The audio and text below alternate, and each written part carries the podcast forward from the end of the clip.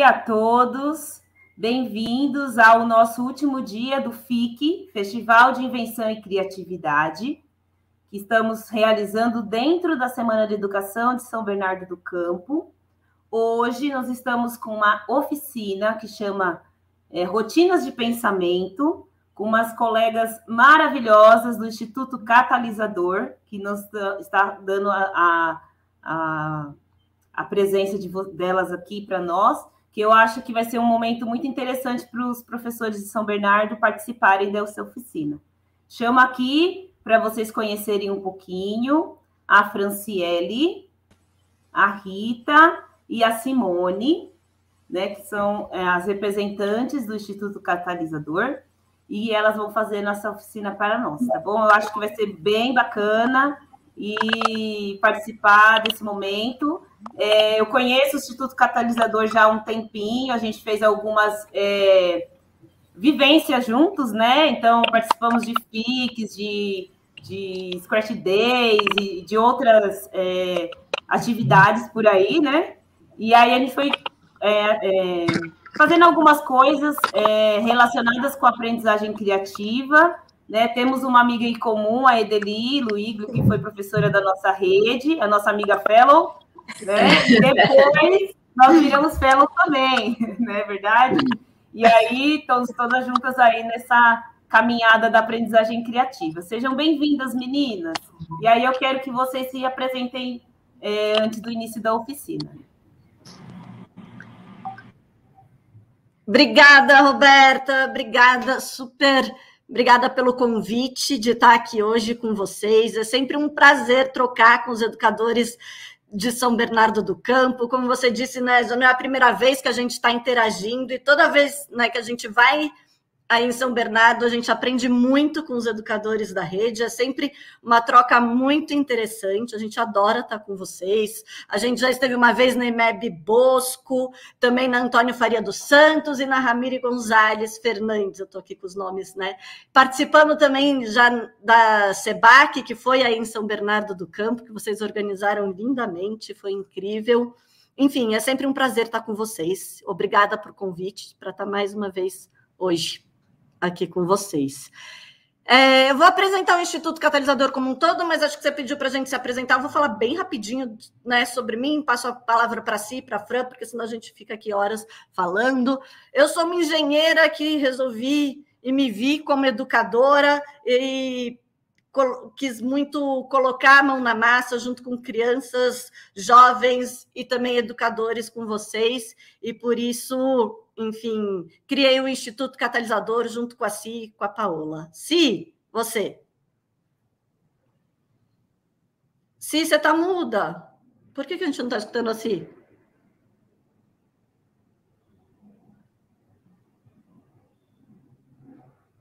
Não. Aconteceu alguma coisa com o áudio da, da Simone. Não sei o que, que é. Se dá uma olhadinha aí então, passa a palavra para a Fran. Fran. Fran, fala Isso. você primeiro, então. Bom, pessoal, bom dia. Prazer estar aqui com vocês. É, como a Ri também não estive sempre na área de educação, sou socióloga de formação, e aí trabalhei na área de assistência social, dei aula de história, e aí foi quando eu comecei meu caminho na, na nessa jornada de educação, conheci as meninas há dois anos e faz dois anos que eu compartilho com elas, dois anos quase, né? Que a gente já está compartilhando anos, essas as nossas loucuras e invenções no catalisador. E é um prazer sempre gigantesco. Se não, não voltou. Bom, eu vou apresentar a Si para vocês por enquanto. A Si é uma educadora, pedagoga incrível que, que topou essa maluquice de inventar o catalisador junto comigo há seis anos atrás. E ela tem esse entusiasmo contagiante que ela precisa consertar esse microfone logo para conseguir conversar com vocês. Se acho que sai e entra de novo. E além de tudo isso, é aniversário da Si hoje, então estamos aqui comemorando junto com vocês essa data tão especial. Acho que a gente pode começar a apresentação e a gente fica na torcida aqui para o microfone da se voltar, porque estava funcionando antes da gente começar para valer nos bastidores, né? Enquanto a gente estava naquele papo antes que começa, estava super funcionando, então acho que vai dar certo. Mostrar lá. Pode ir para o próximo. Não, isso. Então, a gente quer fazer uma primeira interação com vocês, aquele momento quebra-gelo, check-in, enfim, tem muitos nomes né, que estão aparecendo agora para esse momento inicial, para a gente ir se aproximando um pouco de vocês, principalmente nesse formato online que a gente fica aqui conversando, sem conseguir ver a carinha de vocês, de quem está aí por trás da oficina participando com a gente. Então, podem mandar aqui no chat de vocês o nome, acho que né, no caso aqui a cidade deve ser todos, imagino que São Bernardo do Campo, né, que estão trabalham, que trabalham na, na rede municipal, mas se tiver outras pessoas de fora que também estão aqui participando com a gente, coloca também. E com que segmento trabalha, se é professor de que área, o que que, né, se é da é, um polivalente ou se é de alguma disciplina específica. Então, compartilha aqui no chat com a gente, para a gente ir começando a se conhecer um pouquinho melhor e se aproximando. Sabendo com. A gente é difícil nessas né, oficinas que a gente não consegue ver exatamente com quem que a gente está falando, então a gente vai é, se aproximando dessa forma. E também tem um link aqui do Mentimeter que a gente quer conhecer, né? Faz parte dessa nossa primeira interação. A gente quer que vocês escrevam lá. Uma criança mostra sua voz quando? Quando que vocês acham que elas estão conversando, mostrando o que pensam para a gente? A Fran está acompanhando a gente lá no Mentimeter e vai trazendo as respostas, o que, que vocês estão colocando por lá, certo, Fran? Acho que se vocês puderem colocar a Fran de volta. Isso, coloca a Fran aqui na tela para ela ir comentando junto com a gente o que está aparecendo por lá. Mas acho que pode deixar a apresentação também, Rô, para se alguém tiver perdido o código ou não, te, não ter dado tempo para colocar no QR Code. Para isso.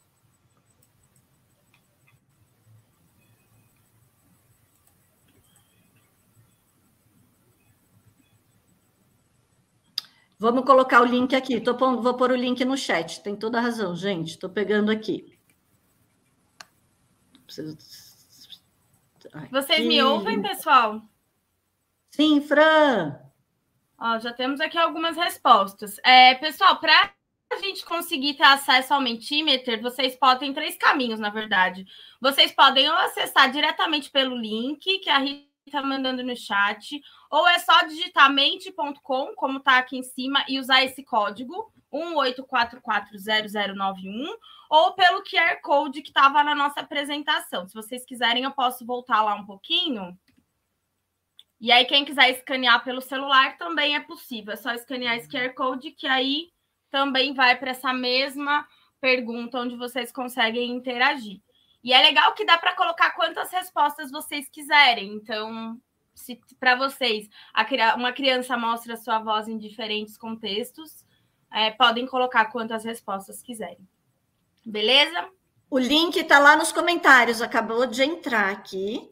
É esse mente.com barra N4ER414AG3.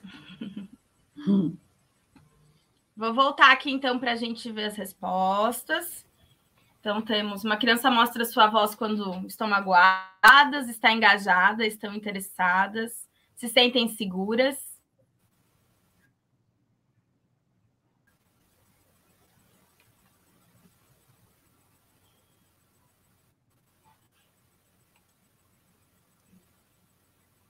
O que mais, pessoal? Gostei muito das respostas. Gente... Eu acho que tem tudo a ver Olha. mesmo. Né? Todas essas quando tem afeto Sentem pelo amadas outro. para apresentar as suas ideias, feliz e segura, afeto como parte integrante, consegue ser ouvida, se sente um espaço seguro. Demais. Não só as crianças, né? Acho que todo mundo. Eu ia falar. Ai, ai.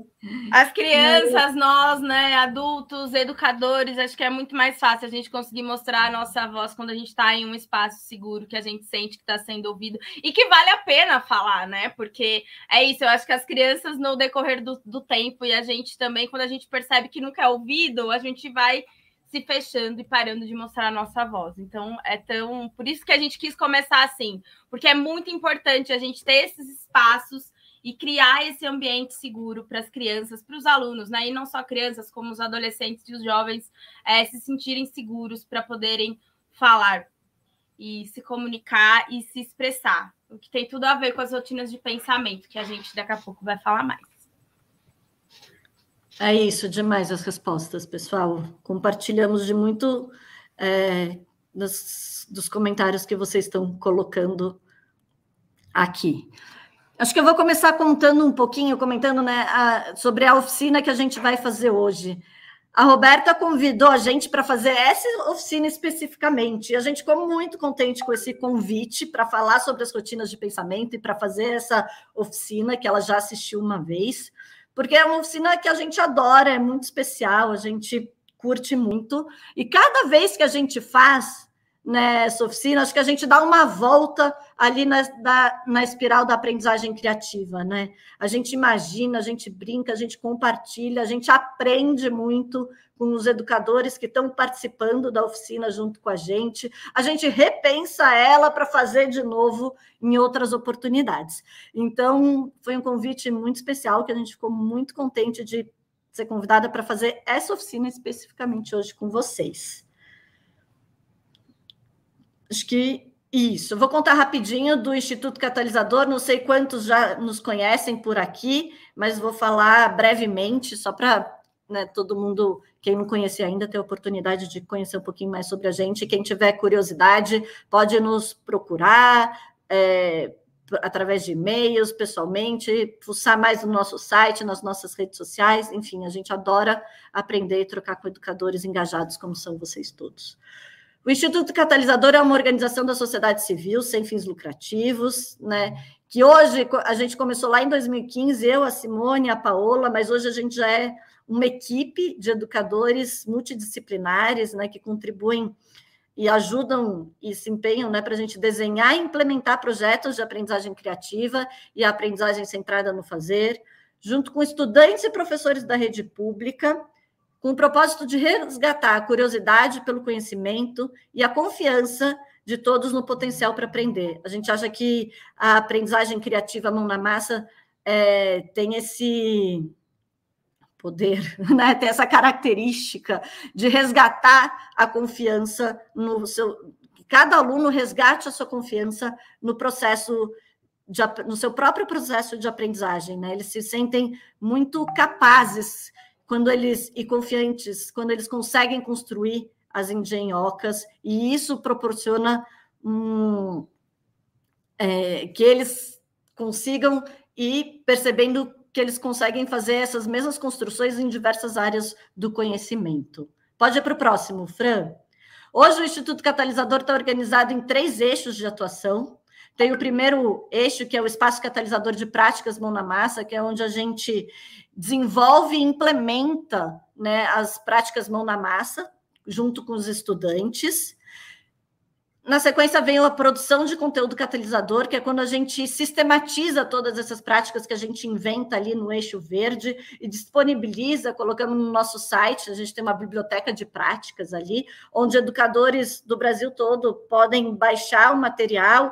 E aí a ideia é que, que vocês, né, que os educadores se inspirem naquilo que está ali, remixem, criem e façam do jeito que for pertinente para cada um de vocês. Né? A gente tem essa ideia de que não é que vocês vão pegar né, aquilo que está ali no nosso site e fazer exatamente igual. Aquilo é para ser um ponto de partida para vocês, né? Que cada um possa olhar ali, se inspirar e inventar o seu próprio jeito de, de fazer. E o nosso último eixo é essa multiplicação teórico-prática, que é o que a gente está fazendo aqui com vocês hoje, que a gente adora, que é essa ação intencional, né, da gente trocar com educadores, se Brasil afora sobre tudo o que a gente faz e saber também como, o que, que vocês estão fazendo, como vocês estão implementando a aprendizagem criativa, mão na massa, no contexto particular de cada um de vocês. Próximo, Fran. Aqui um pouquinho sobre os nossos valores, né? O que a gente pensa. Então, criatividade participativa, a gente acha que né, uma, uma ideia vai levando a outra, nada é feito sozinho, é tudo uma construção coletiva de ideias. Então, a gente aprendeu um monte, segue aprendendo com um monte, com vários educadores daqui, de fora do Brasil, e vamos criando, inventando a nossa prática, e vocês vão se inspirando também no que a gente faz, vai criando a prática de vocês, e através da prática de vocês, inspirada na gente, a gente aprende com vocês, enfim, esse conceito de criatividade participativa é que a gente constrói junto. Engajamento de corpo e alma, para a gente, mão na massa é isso. É onde, quando os, os estudantes e nós, educadores, estamos, estamos com a mão na massa, é quando acontece esse engajamento de corpo e alma. Eles estão ali, né, engajados, profundos, imersos na atividade.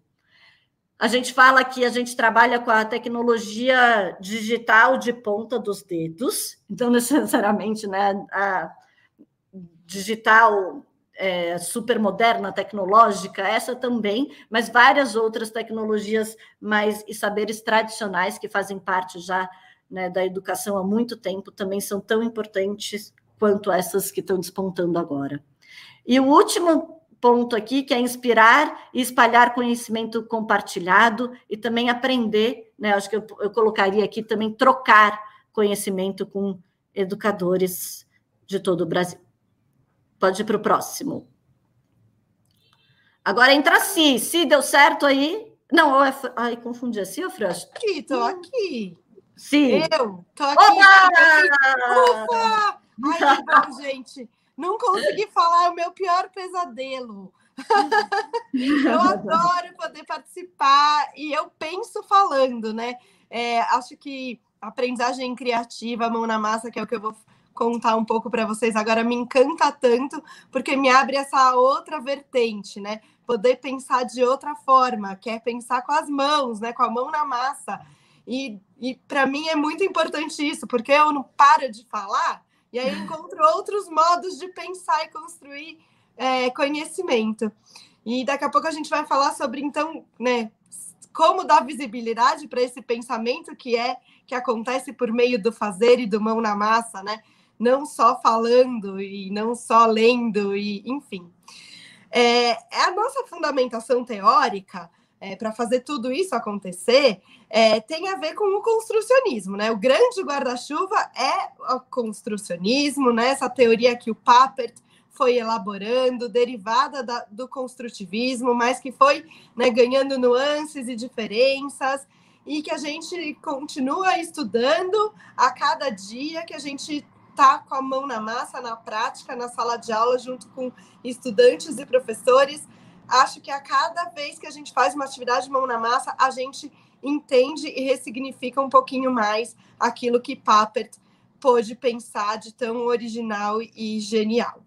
É, eu, eu me, a Rita me apresentou de uma maneira muito linda, super obrigada, Rita é, e eu queria contar para vocês que eu comecei minha carreira como professora alfabetizadora, lendo, escrevendo, e descobri uma, no Mão na Massa essa outra possibilidade de construir conhecimento, né? De que o conhecimento é, concreto, né? Ele, ele, não, ele não fica para trás na nossa no nosso processo de escolarização. Ele tem tanto valor quanto o conhecimento abstrato. Enfim, a gente vai mostrando isso para vocês ao longo da nossa oficina hoje.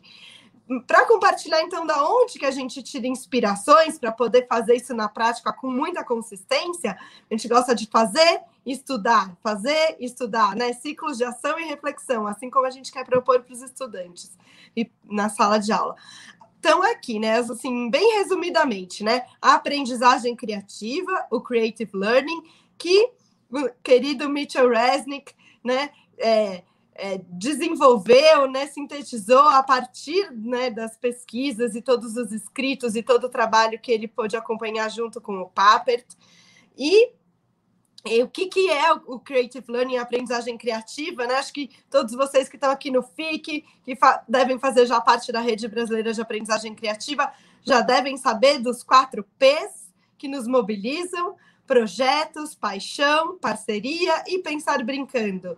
Projetos, né? Quando a gente trabalha é, conseguindo colocar em contexto os conceitos que a gente vai usar. Não tão só né, numa esfera teórica, mas eles vão de fato ser importantes para a gente conseguir alcançar um objetivo comum, ou um objetivo pessoal, mas que tenha significado num âmbito coletivo também.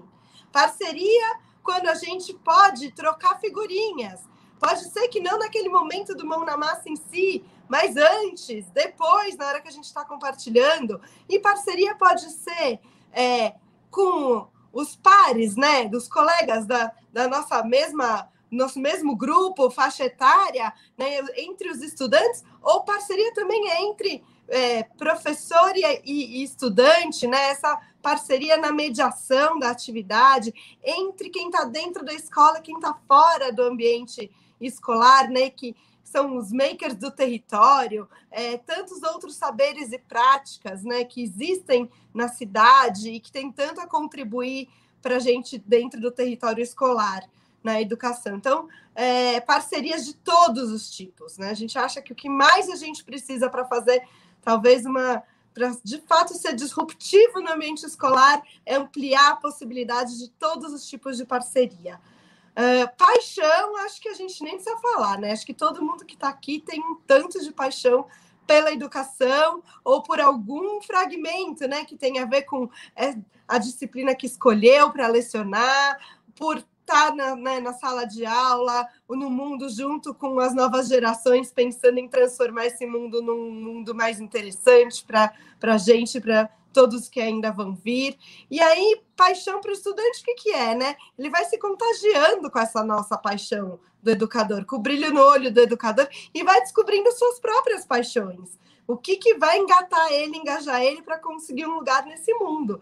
E pode ser desde uma coisa muito singela, como o Papert conta para gente, né? Engrenagens de carrinhos, engrenagens de motores, engrenagens da infância do Papert, né? A gente sempre pergunta qual a engrenagem da sua infância, o que, que te mobilizou na sua infância, te deixou curioso, te intrigou, te fez seu olho brilhar e te mobilizou. Enfim, pode ser uma coisa singela, mas que abre as portas para um universo de aprendizagens e conhecimentos. E o pensar brincando, né? Quando a gente essa postura do brincar, né? Quando a gente está engajado, envolvido, de corpo e alma, a gente não desiste porque, né? Porque só eu tenho que aprender, porque vou tirar nota na prova. Eu não desisto porque eu quero muito fazer aquilo acontecer. É que nem quando eu estou brincando, eu estou imerso naquela situação. Eu quero conseguir, se não deu certo de um jeito, eu vou tentar de outro, porque aquilo importa. E a gente foi atrás dessa outra aqui, desse outro pedaço da tela, né? O Agency by Design, ou é, agência, né? Aprender é, sensibilidade é, à dimensão desenhada do mundo e, e, o agir né, com intenção né, no mundo. É, o que, que é esse pedaço todo aqui? A gente, durante muito tempo, foi é, trabalhando na sala de aula, junto com estudantes e professores, construindo projetos com a mão na massa, mas sentindo falta de uma estratégia que eu vou entrar daqui a pouco para dar visibilidade para a aprendizagem que acontecia por meio desse mão na massa, por meio do fazer. E aí a gente foi estudar né, esse conteúdo, essa proposta pedagógica desse grupo de pesquisa que se chama Agency by Design. É, e aprendemos muito com eles. Hoje a gente vai compartilhar com vocês justamente as rotinas de pensamento que na verdade são é, mais amplas do que a proposta do Agency by Design. Elas já são parte desse do Project Zero, que é uma iniciativa, né, Projeto Zero, da Faculdade de Educação de Harvard, que já existe esse, esse Project Zero, esse grupo de pesquisadores há mais de 50 anos, é, pesquisando é, é, hábitos mentais que ajudam a gente a aprender diferentes é, conteúdos e áreas do conhecimento. E, e esse grupo específico, o Agency by Design, mergulhou na, nas rotinas de pensamento do Project Zero, aliadas à aprendizagem centrada no fazer, ao mão na massa. Se intrigou com o que o movimento maker estava trazendo para dentro do, do, do, contexto, da esfera, né, da escola, do mundo da educação, e fez um, um match, né? Foi entrelaçar as duas histórias, né? A contribuição toda da, do Project Zero, das rotinas de pensamento, e o movimento maker na, no campo da educação. E aí a gente ficou muito intrigada, curiosa e fomos estudar muito o que, que isso podia trazer. E é sobre isso que eu vou falar agora no próximo slide. Então, é, de onde veio então essa nossa necessidade né, de precisar ir atrás de uma, uma ferramenta pedagógica, uma outra estratégia, né, além dos quatro P's da aprendizagem criativa? É, a gente fez é muita atividade na, em to, to, com todas as faixas etárias. A gente fala que a aprendizagem criativa, como o Mitchell Resnick, né, incrivelmente deu nome para o laboratório de pesquisa lá no, no MIT, é Lifelong Kindergarten, vida longa ao jardim da infância. Isso que acontece de uma forma tão autêntica na educação infantil, que aconteça ao longo de toda a escolarização. Então, a gente trabalha né, com projetos mão na massa desde a educação infantil até a pós-graduação. E, por exemplo, essa atividade, né, o Robisco, uma engenhoca que rabisca, que vocês já devem ter visto por aí em muitos, muitos contextos, a gente também já tinha feito desde a educação infantil até a pós-graduação, de muitas maneiras. E a gente ouvia sempre uma, uma inquietação, tanto dos estudantes quanto dos professores nesses diferentes segmentos. Ah, muito legal, muito divertido, todo mundo se engaja, impossível não se afetar com o robisco, todo mundo sai com o olho brilhando, querendo mais. Mas o que, que a gente está aprendendo com isso? Que, que sentido tem isso na escola? Numa aula? Isso é aula? As crianças mesmo, os jovens falavam, isso, isso muito legal, essa atividade que não é aula. E a gente ficava muito afetada com isso, mas é aula, tem ensino, tem aprendizagem. Como a gente evidencia que tem currículo aqui e que tem intencionalidade pedagógica, que tem ensino e que tem aprendizagem, tanto para os professores, quanto para os estudantes, quanto para toda a comunidade escolar para a gente evidenciar isso, a gente, essa, a gente se apropriou de uma pergunta que não é só nossa, a gente, a gente encontrou essa mesma pergunta enunciada de um jeito mais elegante, até pelos pesquisadores do Tinkering Studio, lá de São Francisco, da Califórnia, que a gente aprende também muito com eles. Eles também fizeram essa pergunta, a gente foi atrás e, seguindo esse fio, a gente se, se deparou, então, com as rotinas de pensamento, com essa possibilidade e necessidade de tornar aprendizagem visível. Tornar aprendizagem visível? Como assim? Então vamos fazer prova de mão na massa para poder dar visibilidade porque eles aprenderam com mão na massa? Não necessariamente. A gente foi descobrir então as rotinas de pensamento, né? Ah, eu, pode passar o slide 8 para mostrar como o Robisco é incrível e imperdível. É, e o olho de todo mundo brilha. É o próximo slide, só porque eu já me adiantei. É... O, o, Aí a gente trouxe essa ferramenta pedagógica. Olha só, a gente faz em, em todas as faixas etárias. Dá para ver ali uns pezinhos de adolescentes numa escola estadual de Pirituba, que a gente ficou dois anos, né? O Carlos Lacerda, a gente trabalhava lá com estudantes de nono ano, um outro contexto, né? Com alunos de Fundamental 1 e começo de Fundamental 2 é, com, com os educadores e todos os profissionais que trabalham na escola, a gente já fez robiscos em diferentes situações.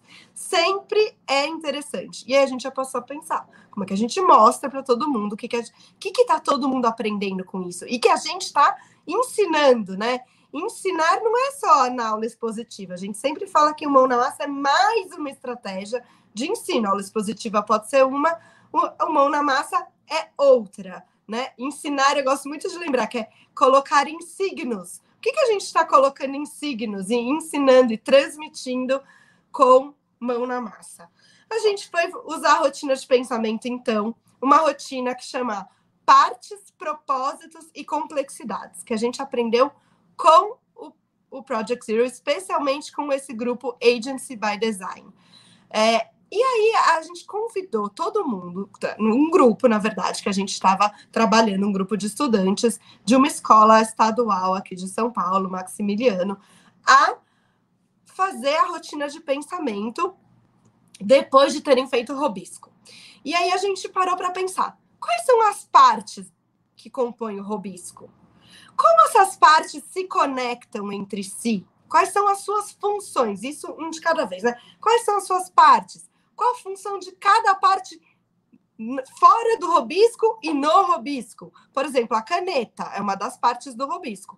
Fora do robisco, no mundo, a caneta tem diferentes funções. E no robisco, além de ter a função de rabiscar, ela tem uma função de da estrutura, de ser perna do robisco, enfim, da equilíbrio, estabilidade, dependendo da posição que ela é colocada.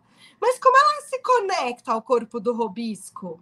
Uh, ela, ela, como é que ela se acopla ao robisco para ela poder ter essa função? Isso quer dizer as conexões né, dessa, dessa parte da sua função neste objeto, né? Então a gente começa a desenvolver um olhar muito passo a passo, muito minucioso, assim, com um zoom muito grande para cada componente, para cada função desse componente e para a inter-relação entre esses componentes e suas funções, até entender como esse objeto funciona. Isso é desenvolver sensibilidade ao design, entender como cada elemento aí tem um, uma intenção, uma função, e, e juntos, né, é, é, acabam podendo é, funcionar e transformar né, elementos que antes eram individuais num sisteminha e fazer uma diferença é, nesse, nesse contexto. E isso pode ser desde um robisco até a gente pensar numa inovação que transforma o nosso bairro, a nossa escola, o nosso mundo. Enfim, no próximo slide a gente mostra então o que, que mudou, né? O que, que foi diferente a partir daí. A gente percebeu quanta coisa a gente, nós mesmas do catalisador, a gente não se dava conta que os estudantes pensavam ao fazer o robisco. A gente sabia que eles pensavam muitas coisas, porque o robisco funcionava, eles conseguiam montar o robisco, o robisco sabe, saía andando, mas a gente mesmo não tinha dimensão de quantas coisas eles pensavam, de quantas dúvidas ainda ficavam, de quantas coisas a gente ainda podia é, se aprofundar, é, experimentar, é, testar hipóteses. Por exemplo, é, muitos estudantes ficavam ainda na dúvida se o que fazia o robisco andar era porque o o, o, ai, o pregador de roupa fazia um vento e se movia como uma hélice, ou porque o motor trepidava e fazia ele se mexer no papel. E isso virou, né, assim, isso, com a rotina de pensamento, a gente conseguiu dar visibilidade para essas dúvidas, para equívocos, compartilhar aprendizagens e seguir adiante, aprofundar um passo a mais. Não, a gente não fica só na fase ação, a gente consegue ir além e ir para compreensão, compartilhar aprendizagens e poder discutir essas aprendizagens e ir em direção a uma compreensão a partir do fazer e não ficar só naquele momento da fazeção de um, um fazer intuitivo. Tem muita aprendizagem na hora do mão na massa, mas para ele virar é, de fato, né, aprendizagem esse momento da rotina de pensamento é muito válido. E a gente fez isso de várias maneiras, por escrito, por áudio, por desenho, para quebrar o gelo mesmo num, e não impedir o, o, né, assim, esse fluxo da exploração, da, da interação com a construção. E agora a gente vai vivenciar com vocês, né? Assim, a gente tem muitas é, aqui referências teóricas para compartilhar, né? De onde a gente aprende tudo isso e continua estudando. Mas agora acho que o mais importante é a gente ir para a parte da vivência, experimentar com vocês uma rotina de pensamento, para vocês verem que isso pode parecer uma estratégia muito complexa, mas ela é simples e consistente. E é por isso que ela é potente. Bora lá. Agora é com a Fran.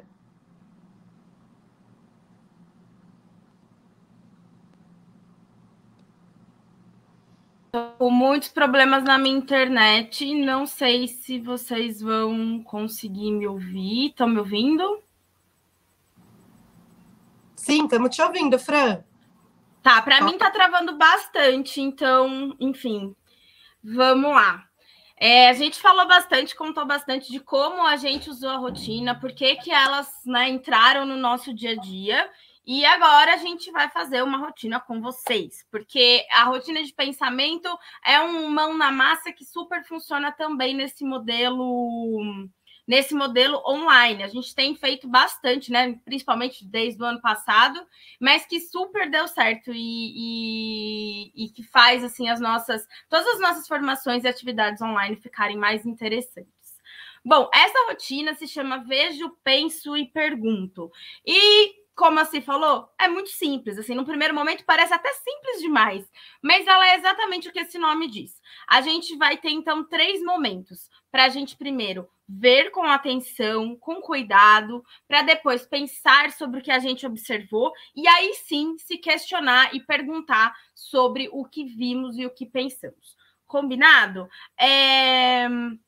A gente tem então esses três passos e, e é muito legal da gente falar que as rotinas elas são super autoexplicativas e super simples e elas não precisam assim que a gente passe por uma super formação para conseguir começar a aplicar dentro da nossa sala de aula ou em algum outro contexto. A gente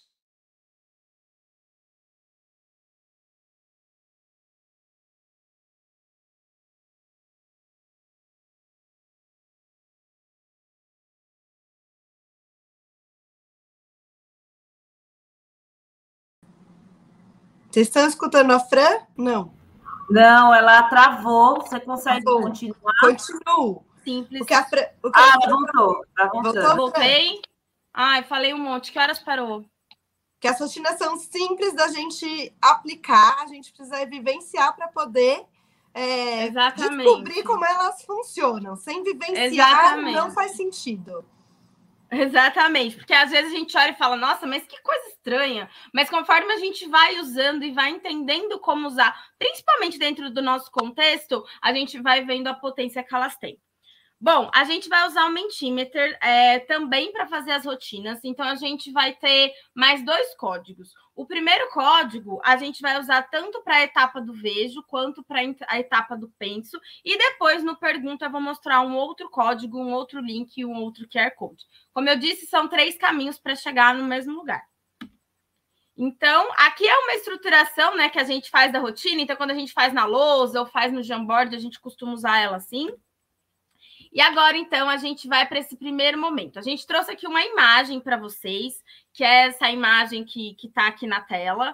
É, a gente escolheu uma imagem hoje, mas a gente poderia ter usado uma foto de um objeto, ou se a gente tivesse no presencial um objeto, um artefato, a gente pode usar um vídeo para fazer essa rotina, uma engenhoca, enfim, essa rotina possibilita que a gente use diversos, é, diversos objetos e, e textos e fotos e imagens e vídeos com ela tudo bem?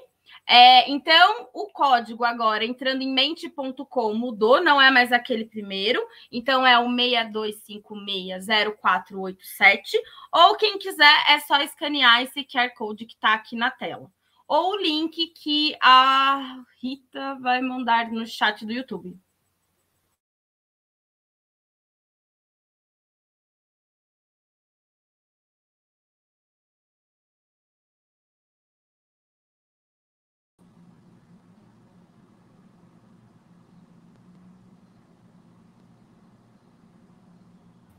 Sim, eu acho que ela travou novamente. Vamos lá.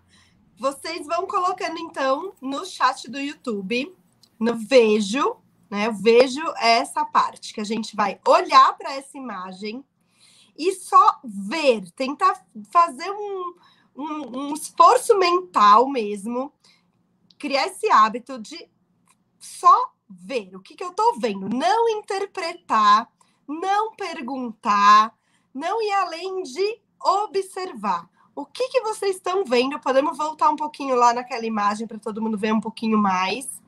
É, o que, que vocês estão vendo nessa imagem? E pode ser uma visão mais global ou uma visão bem detalhada, pode ser um detalhinho da imagem. E aí a gente vai colocar no chat isso. Por exemplo, o que, que eu vejo nessa imagem? Eu vejo, eu vejo um menino agachado. Eu vejo um menino agachado. O que, que vocês veem nessa imagem? Se puderem pôr a imagem de volta na tela, a gente vai vendo e alguém me ajuda a ler o que está aparecendo no. Isso.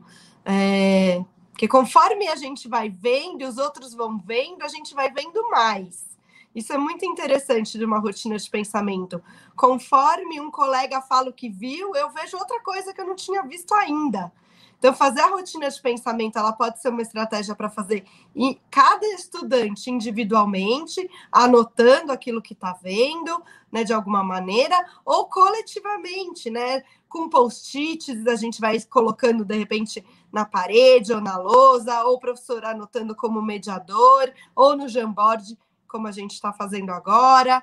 Tem vários jeitos, ó que mais que a gente vê? Eu não consigo ver as respostas. Se alguém quiser, se alguém estiver vendo as respostas e quiser compartilhar aqui, é, que respostas estão aparecendo, é, do que as pessoas estão vendo nessa imagem, a gente vê. Eu tô vendo, olha só, eu tô vendo uma coisa que eu nunca tinha visto, já vi essa imagem um monte de vezes, um menino bem pequenininho, uma cabecinha atrás desse menino que tá agachado. que mais que as pessoas estão vendo? Vejo oportunidades de brincar e criar. Olha que bacana, olha como é bacana a gente poder ver oportunidades. Vejo meninas interagindo com peão, muito bom.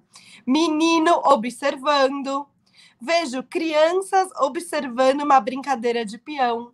Vejo brinquedos adaptados. Vejo brincadeira. Olha que legal, a gente pode ver tanto coisas muito concretas quanto ver uma situação. Eu, eu estou vendo as casas ao fundo. É isso mesmo. que mais a gente vê do contexto? Eu vejo a criatividade infantil.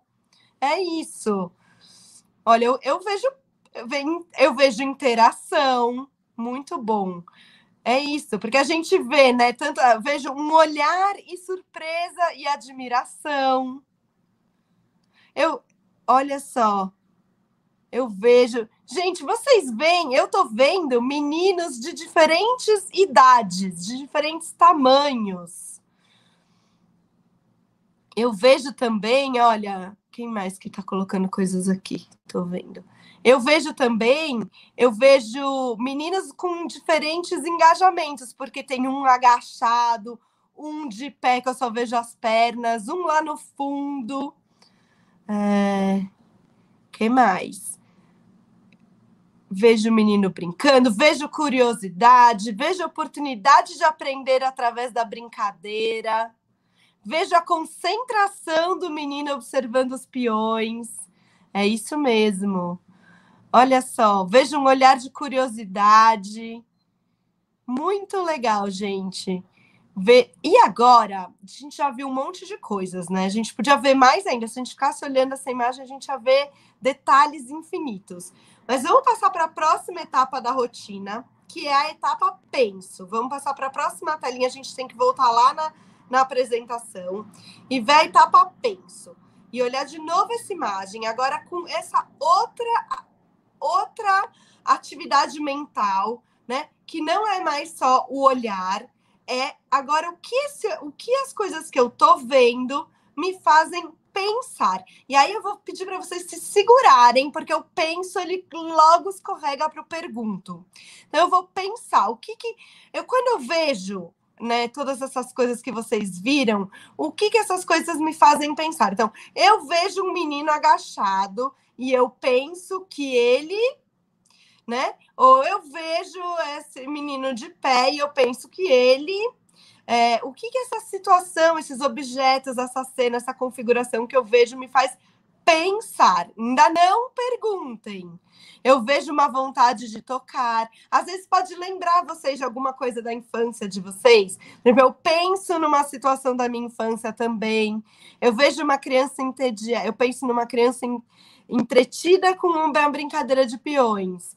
Eu, eu penso num garoto, eu vejo um garoto olhando peões, ainda estamos aqui no vejo. É, deixa eu ver. É, eu penso que talvez eles não tenham condições. É, perdi, peraí. Vamos lá.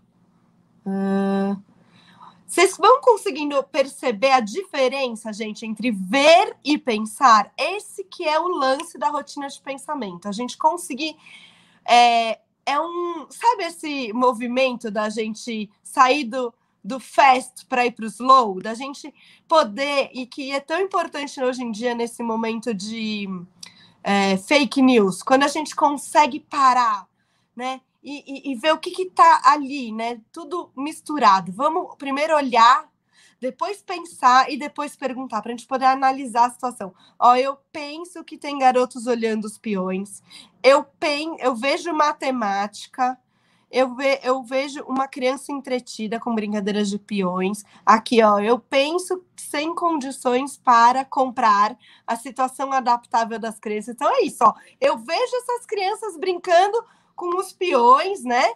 E eu penso que essas crianças não têm condições de comprar os peões, então elas adaptaram outros objetos e materiais para serem os seus peões. Eu penso quanto a criança está interessada na brincadeira. Eu penso que a criança consegue é, brincar e se divertir, independente da qualidade do brinquedo. É, eu penso. que mais? Eu penso em desafios, é isso mesmo.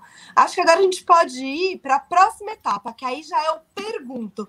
E agora sim, né? Depois que eu vi, depois que eu pensei, que perguntas isso me provoca?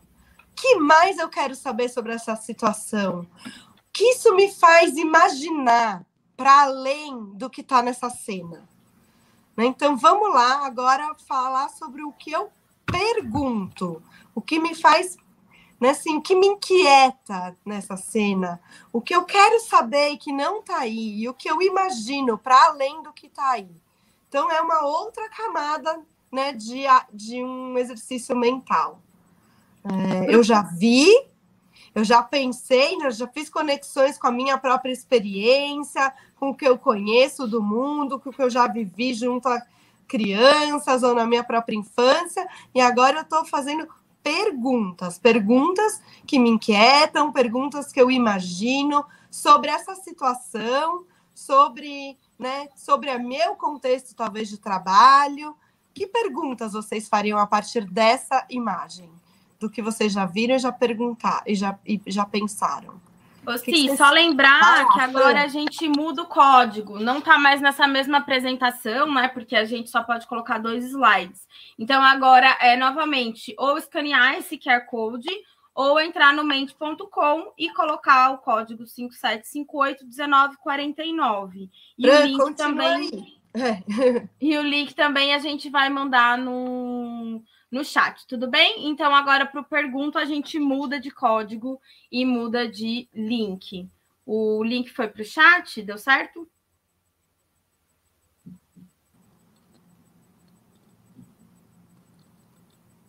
Tá certo? Todo mundo está conseguindo acessar e, e, e colocar respostas no que eu pergunto?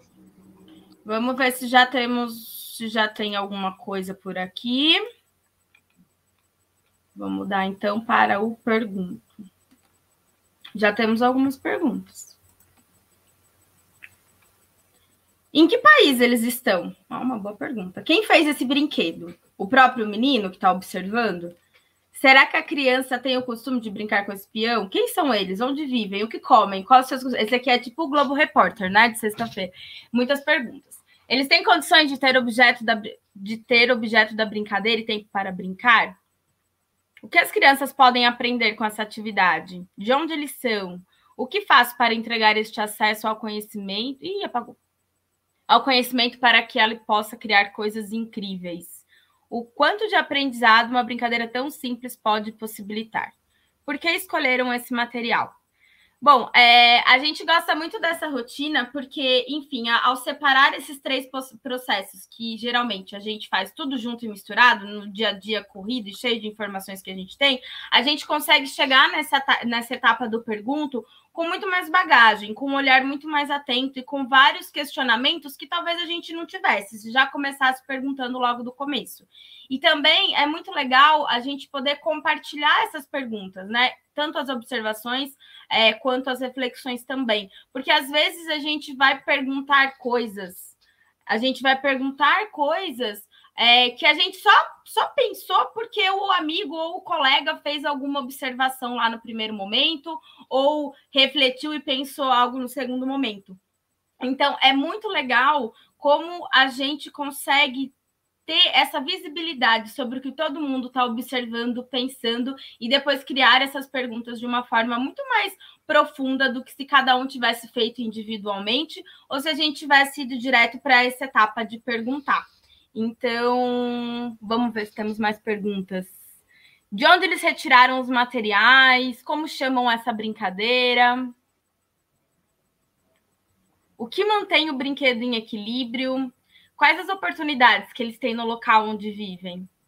Então, a gente tem perguntas de vários tipos, né? Por que somente uma criança está abaixada? Então, a gente tem perguntas desde geográficas, sociológicas, de material, de entender a física da brincadeira, de contexto. Então, uma imagem tão simples que suscitou aí tantas e tantas perguntas de tantas áreas diferentes, né, do conhecimento, e que a gente poderia escolher uma, duas ou três, por exemplo, para começar um projeto. Então, esse é um uso muito legal da rotina Vejo, Penso e Pergunto. É a gente ter esse momento inicial, antes de um novo conteúdo ou de um novo projeto, que suscita essa curiosidade da gente querer saber mais sobre algo. De onde tiraram os materiais? Várias perguntas legais aqui chegando. Porque muitas vezes deixamos o brincar de lado no processo de ensino-aprendizagem? É, essa é uma pergunta, acho que todo mundo tem que se fazer todos os dias, né? E, e o grupo de pesquisa do, do Mitchell Resnick, exatamente como se falou, chama o Jardim de Infância para a Vida Toda porque é exatamente por que, que a gente deixa essa postura tão é, importante do brincar de lado, conforme a gente vai crescendo, né? Conforme a gente vai avançando nos anos do, da vida escolar. Acho que temos várias contribuições. A gente vai responder agora algumas dessas perguntas, mostrando para vocês de onde saiu essa imagem. Tá bom, pessoal? Vou então aqui sair do Mentimeter e vou interromper o compartilhamento da minha tela para compartilhar com vocês o vídeo.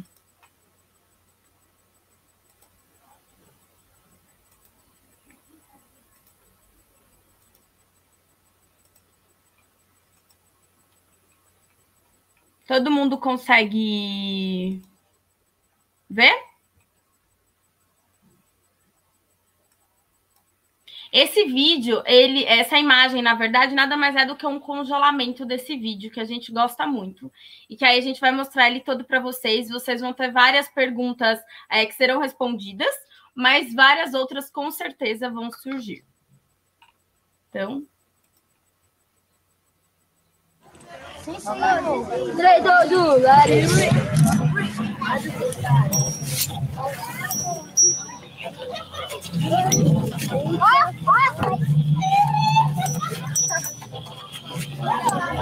tão feia, mano. Ah, dá pra girar? Ah, faísca.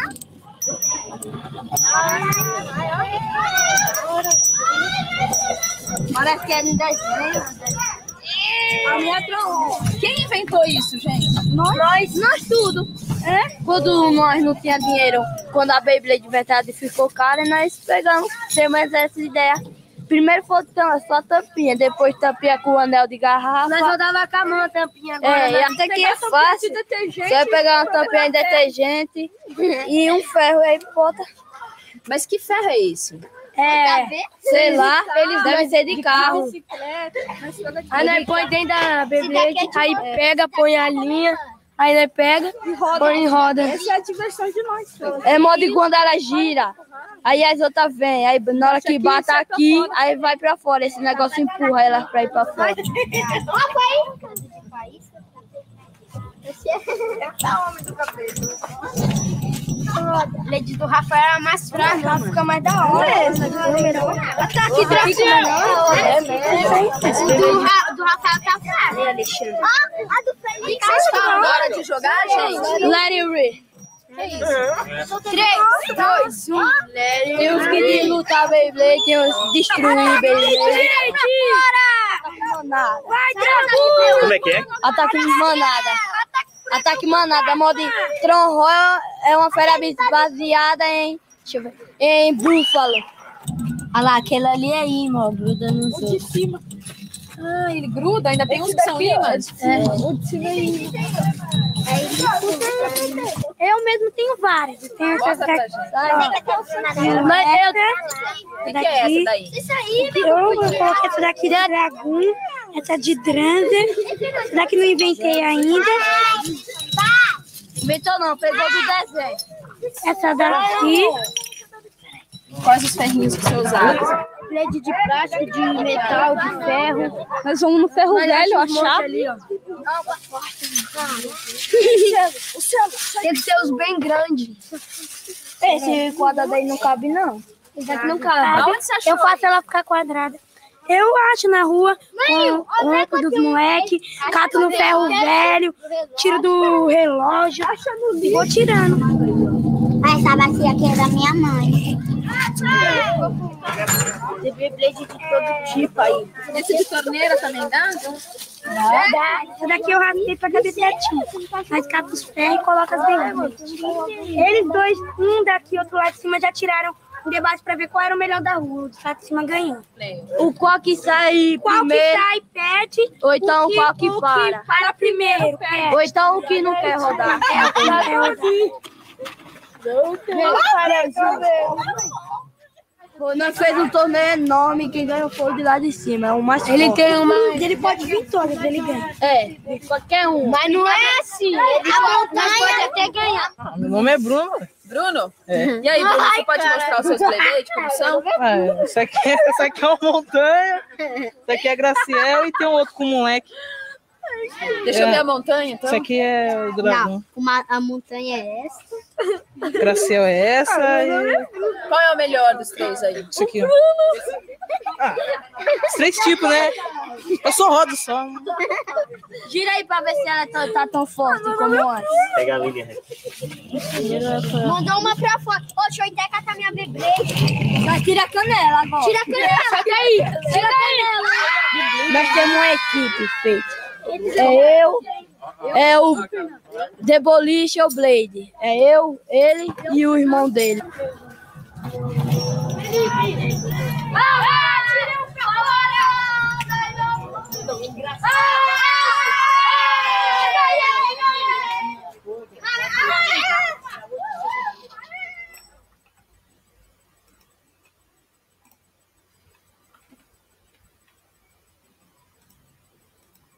Bom, acho que várias perguntas, né? Foram, foram respondidas, muitas outras foram criadas. Vou voltar então na nossa apresentação.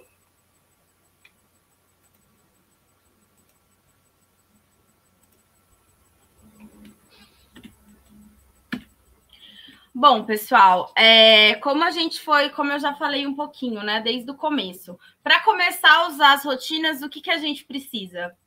Começar. Então, lá no site, tanto no site do, do Projeto Zero, quanto no Agents by Design, que é esse grupo, né? Dentro deste é, grupo maior do Projeto Zero, tem várias rotinas, todas em inglês, né? Obviamente, mas muitas já traduzidas para o espanhol e também algumas traduzi- traduzidas para o português. Então, o catalisador participou, né? Fez essa tradução de algumas rotinas de pensamento do Agents by Design para o português. E aí é super fácil de acessar. A gente tem um link que é um gg.gg barra rotinas em português, que eu vou mostrar já já também, e que aí lá tá filtrado já para todas as rotinas que a gente traduziu para o português. Então, para que, que a gente usa, né? Para que, que serve essa rotina específica que a gente usou hoje, que é o vejo, penso e pergunto? Então, ela é muito boa para começar um novo projeto, introduzir um novo tema. Então, ah, eu vou mudar de módulo do que eu estou ensinando. Como que eu quero fazer os meus estudantes ficarem curiosos sobre isso? Ou no final de um tema, no final de um projeto, como que eu faço com que eles continuem pensando sobre es- essa temática que a gente aprendeu, que ela continua fazendo, continue fazendo sentido, para eles irem tendo novas ideias sobre aquilo que eles aprenderam. Então, essa rotina é legal tanto no começo quanto no fim de um projeto, de um módulo, de uma temática. E aí é basicamente tudo aquilo que a gente fez. Então, o vejo é separar para esse momento bem de descrição de um objeto. E aí pode ser um objeto, pode ser uma imagem, pode ser um vídeo, pode ser um poema, pode ser um desenho, pode ser uma pintura. Enfim, a gente pode usar qualquer coisa que a gente consiga ver, pensar e perguntar sobre. O penso é aquela, aquele desafio da gente já não perguntar, para a gente primeiro fazer a reflexão. E depois o perguntar que vem nesse último momento para a gente ter, quem sabe aí várias perguntas até para projetos, né? Podem surgir é, desse momento. E, bom, Uh, a gente gosta muito também de usar essa rotina porque ela faz a gente pensar de o porquê que as coisas são do jeito que são. Essa sistematização que a gente está mostrando aqui, ela tem para todas as rotinas que estão disponíveis no site deles. Então é muito fácil a gente começar a usar. Tudo bem?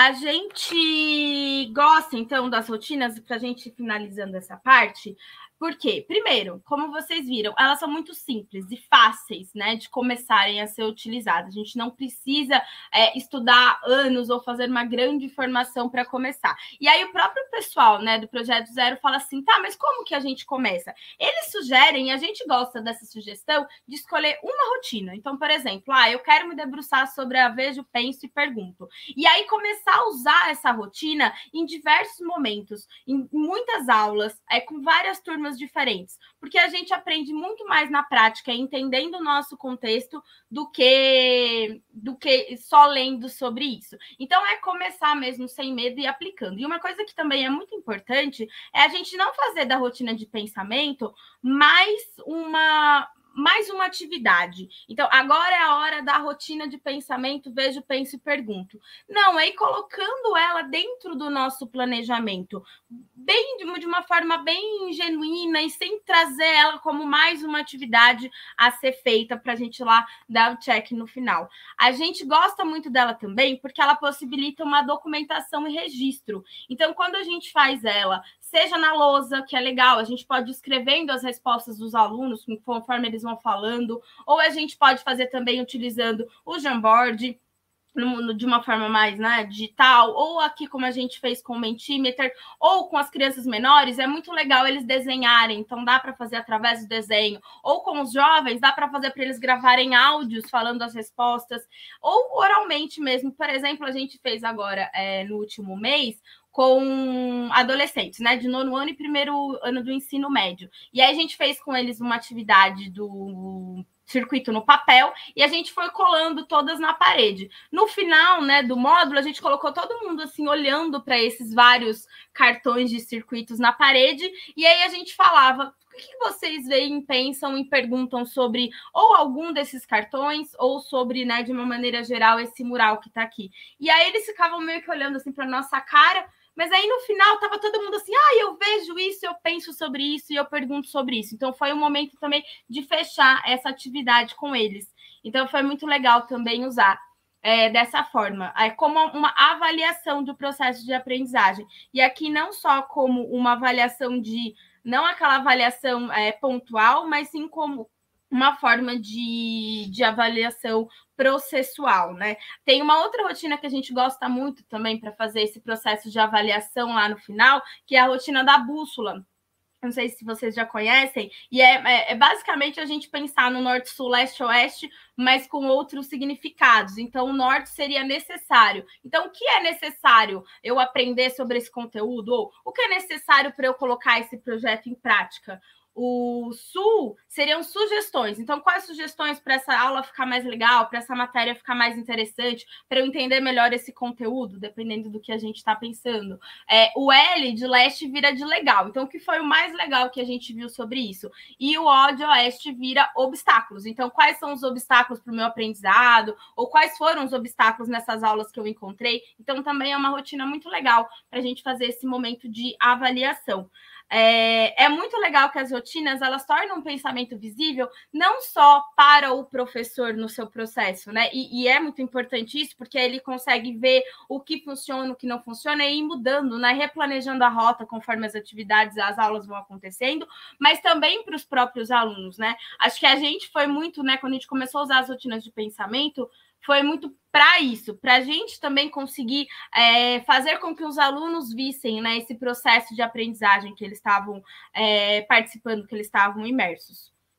Então, elas ajudam também, é que para finalizar, articular o pensamento, a ação e o propósito. A gente gosta muito também porque tem várias rotinas que focam no pensamento sistêmico, que é algo que a gente tem trabalhado bastante e que se mostra cada vez mais necessário de ser trabalhado com os estudantes, né? Desde lá novinhos é, até os mais velhos no mundo atual, em que tudo está completamente conectado e que parece que quanto mais complexas as coisas, mais a gente acaba buscando respostas simplificadas. Então, conseguir ter esse olhar sistêmico é muito importante, né? Mais importante do que nunca nesse mundo que, que a gente vive. Bom, acho que é isso. Esse aqui é o GG que eu falei para vocês, que tem já o link direto para as rotinas em português, que foram traduzidas pelo catalisador. Então é só digitar lá o gg.gg no, sua, no seu navegador, barra rotinas em português, sem acento. Acho que é isso. A gente tem agora um tempinho, né, para perguntas, para a gente conversar, contar mais um pouco da nossa experiência.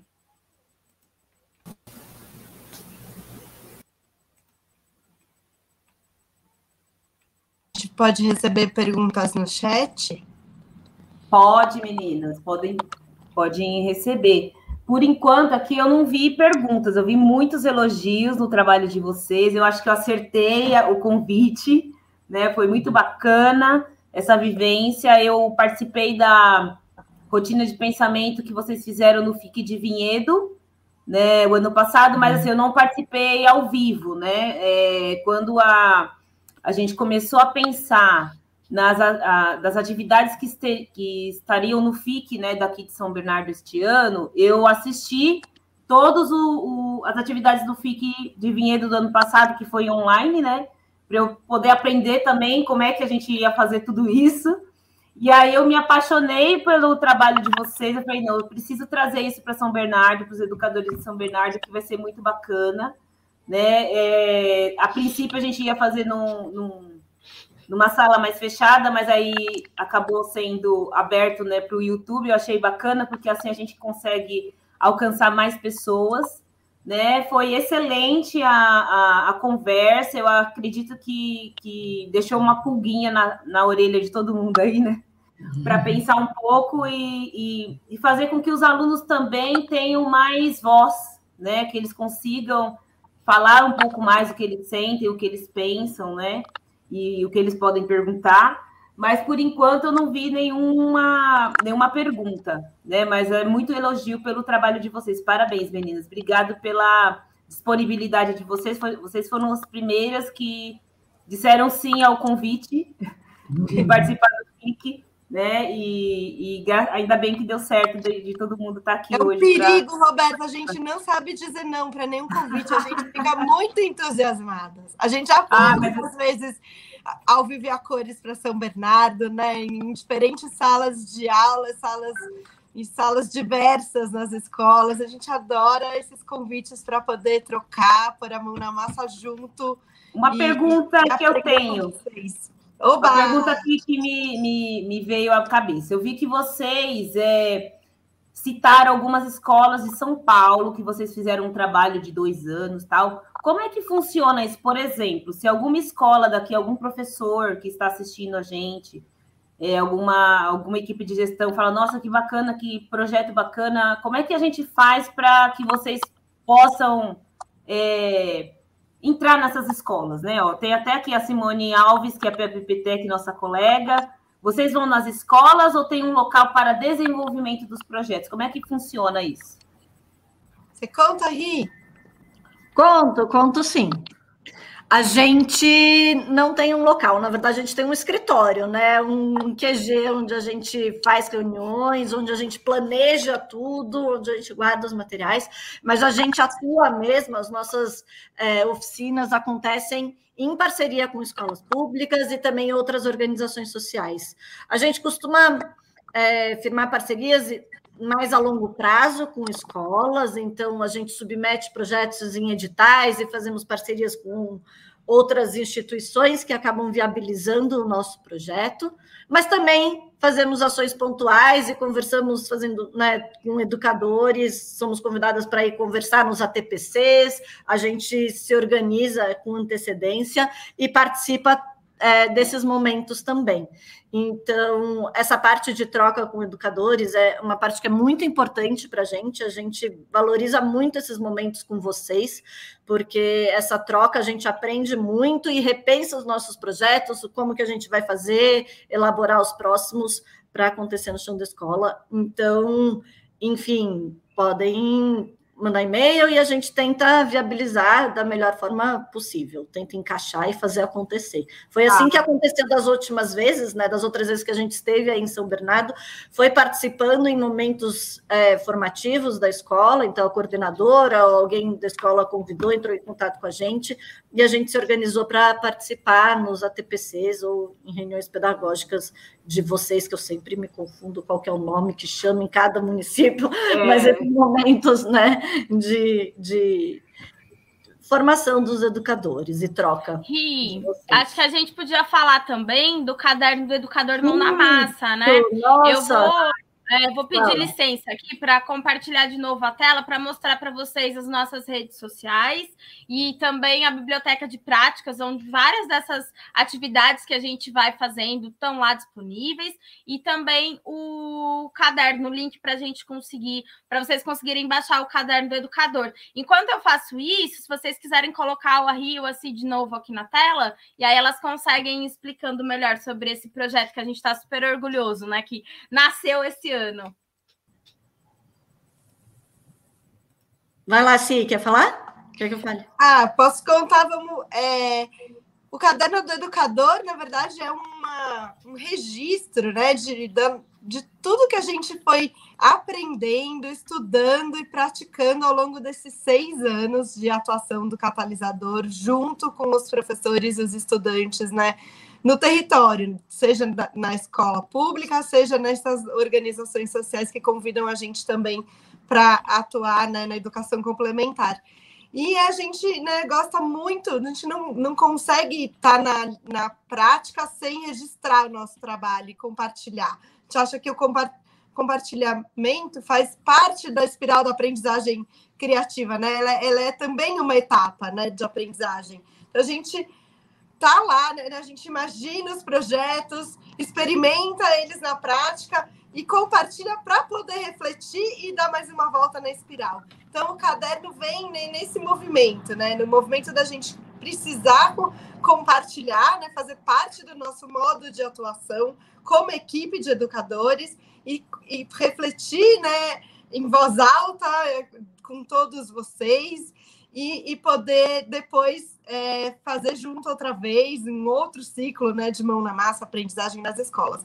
Quem é, fez esse caderno poder acontecer dessa maneira incrível foi principalmente né, a Carmen Sforza e o Renato Barbosa, que estão na, na equipe junto com a gente, né, desde, desde o comecinho do ano passado, e compartilharam né, muitos dos projetos, né, principalmente os que acontecem na região de Pirituba, aqui em, né, na, na cidade de São Paulo, é, onde acontecem alguns dos nossos projetos, e aí a gente foi sentindo essa necessidade e eles conseguiram é, ajudar a equipe toda né, a canalizar as reflexões para esse texto é, colaborativo, escrito a muitas mãos e que virou esse caderno que está circulando já, está disponível para download. No caderno a gente tem né, o ABC, que a gente chamou da aprendizagem mão na massa, é, o, né, vai mostrando né, as nossas referências teóricas, como é que a gente constrói né, balizas para atuar na prática e como é que a gente constrói a nossa prática em si, como é que a gente faz o nosso planejamento, que perguntas a gente se coloca. Enfim, a nossa experiência para vocês poderem se inspirar também, remixar e devolverem perguntas para a gente. A gente quer fazer isso de forma conjunta, numa grande conversa. A gente sempre fala que mais do que formações, a gente precisa de parceria para a gente poder transformar o dia a dia da educação na sala de aula. Meninas, maravilhoso. E o caderno aí tá, tem o link para o download, né, Fran? Já, já colocaram lá no chat também, o pessoal só está elogiando. Né? Eu, eu agradeço novamente, em nome da Secretaria de Educação, pela disponibilidade de vocês. É, espero que a gente tenha outras vivências juntas novamente, né? presencialmente, né? que o presencial é, é o que eu acho que, que, é o mais legal, né? É, da gente estar tá, é, compartilhando ali no mesmo momento. E eu agradeço muito a presença de vocês, agradeço também o pessoal que está aqui nos bastidores nos ajudando, o Kleber, que é o intérprete de Libras, a, a Cris, que é PAPP Duque, lá da sessão, o Francisco, que é do NEAD, né, que está aqui nos ajudando também.